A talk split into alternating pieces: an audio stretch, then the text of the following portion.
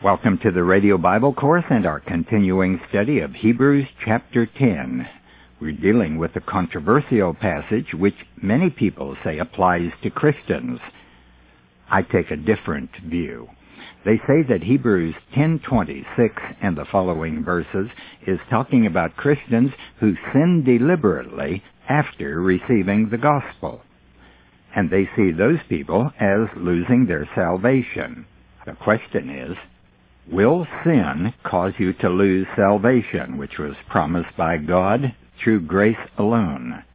And if sin will cause you to forfeit salvation, which sins specifically, and how many sins? Those questions have to be answered, else no one could ever know that he was saved. Yet John the Apostle wrote, these things I have written to you who believe in the name of the Son of God, that you may know that you have eternal life. Is it possible to know, to be sure? Well, faith is the assurance of things hoped for, and our salvation is something that we trust God for alone, because He has asked us to believe a promise. When the Jews in John chapter 6 came to Jesus after being fed and they were among the 5,000 who were fed there miraculously, they said, What shall we do that we might be doing the works of God? And Jesus said, This is the work of God, that you believe in the one God has sent. Salvation is believing in the Christ. God is giving salvation as a free gift. So it is declared in the Roman epistle. The wages of sin is death, but the gift of God is eternal life through Jesus Christ our Lord. Some of our listeners may not be familiar with this section in Hebrews chapter 10 beginning with verse 26, so I want to read four verses. For if we sin deliberately after receiving the knowledge of the truth, there no longer remains a sacrifice for sins but a fearful prospect of judgment, and a fury of fire which will consume the adversaries. A man who has violated the law of Moses dies without mercy at the testimony of two or three witnesses. How much worse punishment do you think will be deserved by the man who has spurned the Son of God and profaned the blood of the covenant by which he was sanctified and outraged the Spirit of grace? he mentions there about being sanctified and profane the blood of the covenant by which he was sanctified.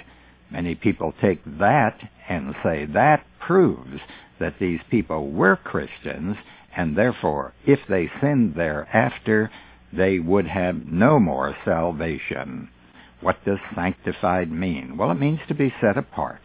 But one can be set apart in various ways, and we have an example of another way of being set apart, in addition to being set apart as God's own people. We have an example of this in 1 Corinthians chapter 7. I'm reading from verse 12. To the rest I say, not the Lord, that if any brother has a wife who is an unbeliever, and she consents to live with him, he should not divorce her.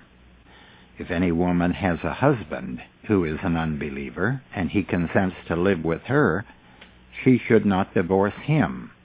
For the unbelieving husband is consecrated or sanctified through his wife, and the unbelieving wife is sanctified through her husband. Otherwise, your children would be unclean. But as it is, they are holy. Paul is telling these Corinthian Christians that the unbelieving husband, he hasn't believed in Christ, that is, he is sanctified by his believing wife. Does that mean that he is a Christian because his wife has believed? Hardly.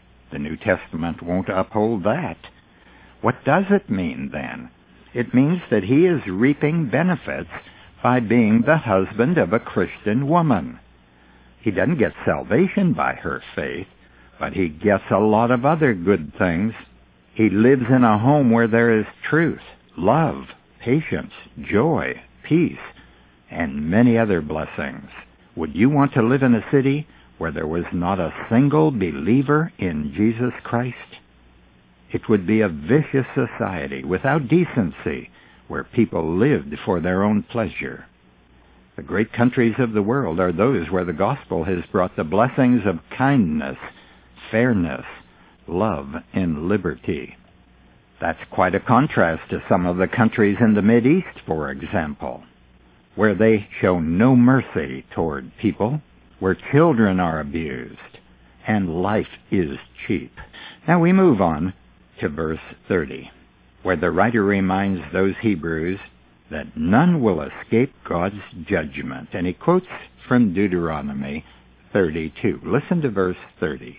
For we know him who said, Vengeance is mine, I will repay. And again, the Lord will judge his people. What did Moses write in Deuteronomy 32? Well, listen to it, beginning with verse 35. It is mine to avenge. I will repay. In due time their foot will slip. Their day of disaster is near, and their doom rushes upon them. The Lord will judge his people and have compassion on his servants when he sees their strength is gone and no one is left, slave or free. The Hebrew writer is reminding them that God does judge his people. And in verse 31 he writes, It is a fearful thing to fall into the hands of the living God. For those who will not accept the loving arms of the Father, they of necessity must face the judgment of his hands.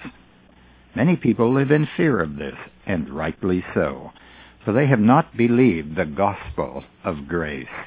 I myself lived in fear for many years as a teenager, fearful of God. I knew he was a God of justice, and that someday he would require me to pay for my sins. But then I heard about the grace of our God that he sent Jesus Christ and punished him in my place. He put my sins upon him so I wouldn't have to suffer and die for my sins and lose my life for eternity. Jesus Christ paid it in full. He paid what the law demanded. And God has offered me eternal life by doing nothing more than believing in the one who purchased it for me.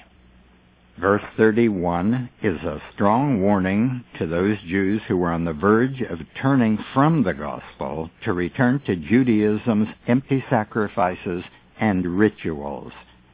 Now this was not a strange defection because there have always been people who would hear the gospel, pretend they believed, and then turned or abandoned the gospel and have gone back to their hopeless lives.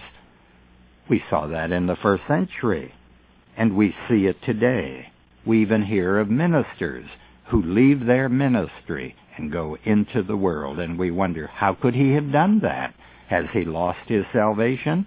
Well, friends, the best answer is he never had salvation. Those who believe in Jesus Christ learn that the Lord is gracious. I recall years ago when I was teaching a Bible class on the LSU campus, and the first representatives of Campus Crusade for Christ arrived. They wanted to start their work on the campus, and I cooperated with them. The first director of Campus Crusade for Christ on the LSU campus turned from the gospel and went back into the world. He became a hippie. Now don't be surprised at that. Many people associate with the gospel and with churches, but they have never committed their souls to the safety of Christ's salvation. About five years ago, there was another student on the campus, and he had been active in Campus Crusade and was one of their leaders. He came to my class one Sunday morning, and afterward he told me, I became a Christian in your class. I said, I find that difficult to believe because you have told me that you taught Bible classes and you did evangelism work on the campus with students. What do you mean you became a Christian? And he said, I never understood grace. And that Sunday morning when I came to your class, you were explaining the meaning of grace. And it was the first time I had understood that. Well, that man is in seminary today studying so he can be more effective for Jesus Christ. Friends, there are millions of people who call themselves Christians, but not many of them believe God. Jesus said in Matthew chapter 7 verse 13, Enter by the narrow gate, for the gate is wide, and the way is easy that leads to destruction, and those who enter by it are many. For the gate is narrow, and the way is hard that leads to life, and those who find it are few. How narrow is God's gate? It's so narrow that it has only one entrance, and it is called the door. Jesus said, I am the door. If any man enters by me, he will be saved. Listen to what Jesus said about the many ways that men claim will bring them to God. John 14:6. I am the way, the truth, and the life. No one comes to the Father except by me. In Matthew chapter 7, Jesus further spoke about false disciples. He said, Not everyone who says to me, Lord, Lord, shall enter the kingdom of heaven, but he who does the will of my Father who is in heaven. On that day many will say to me, Lord, Lord, did we not prophesy in your name and cast out demons in your name and do many mighty works in your name? And then I will declare to them, I never knew you. Depart from me, you evil doers. How can they be evil doers if they cast out demons and prophesy in the name of Christ? Their evilness is their failure to believe. They are men who practice religion and get a good bit of attention and fame for doing it. Anyone can say he is a Christian. Anyone can act like a Christian by attending church. At the judgment, I don't expect God to ask a man if he attended church services. That practice is not at all critical. He won't even need to ask you if you believe, because God already knows whether you do. And if you don't, the wrath of God abides on you. Now, in the present life, it abides on you. And the only way the wrath of God will be lifted is by faith in God's wonderful Son. Those who believe in Him, He will not reject. How will men who won't rely on the Savior's work for salvation be able to stand before the Father who sent that Savior? What excuses might they give?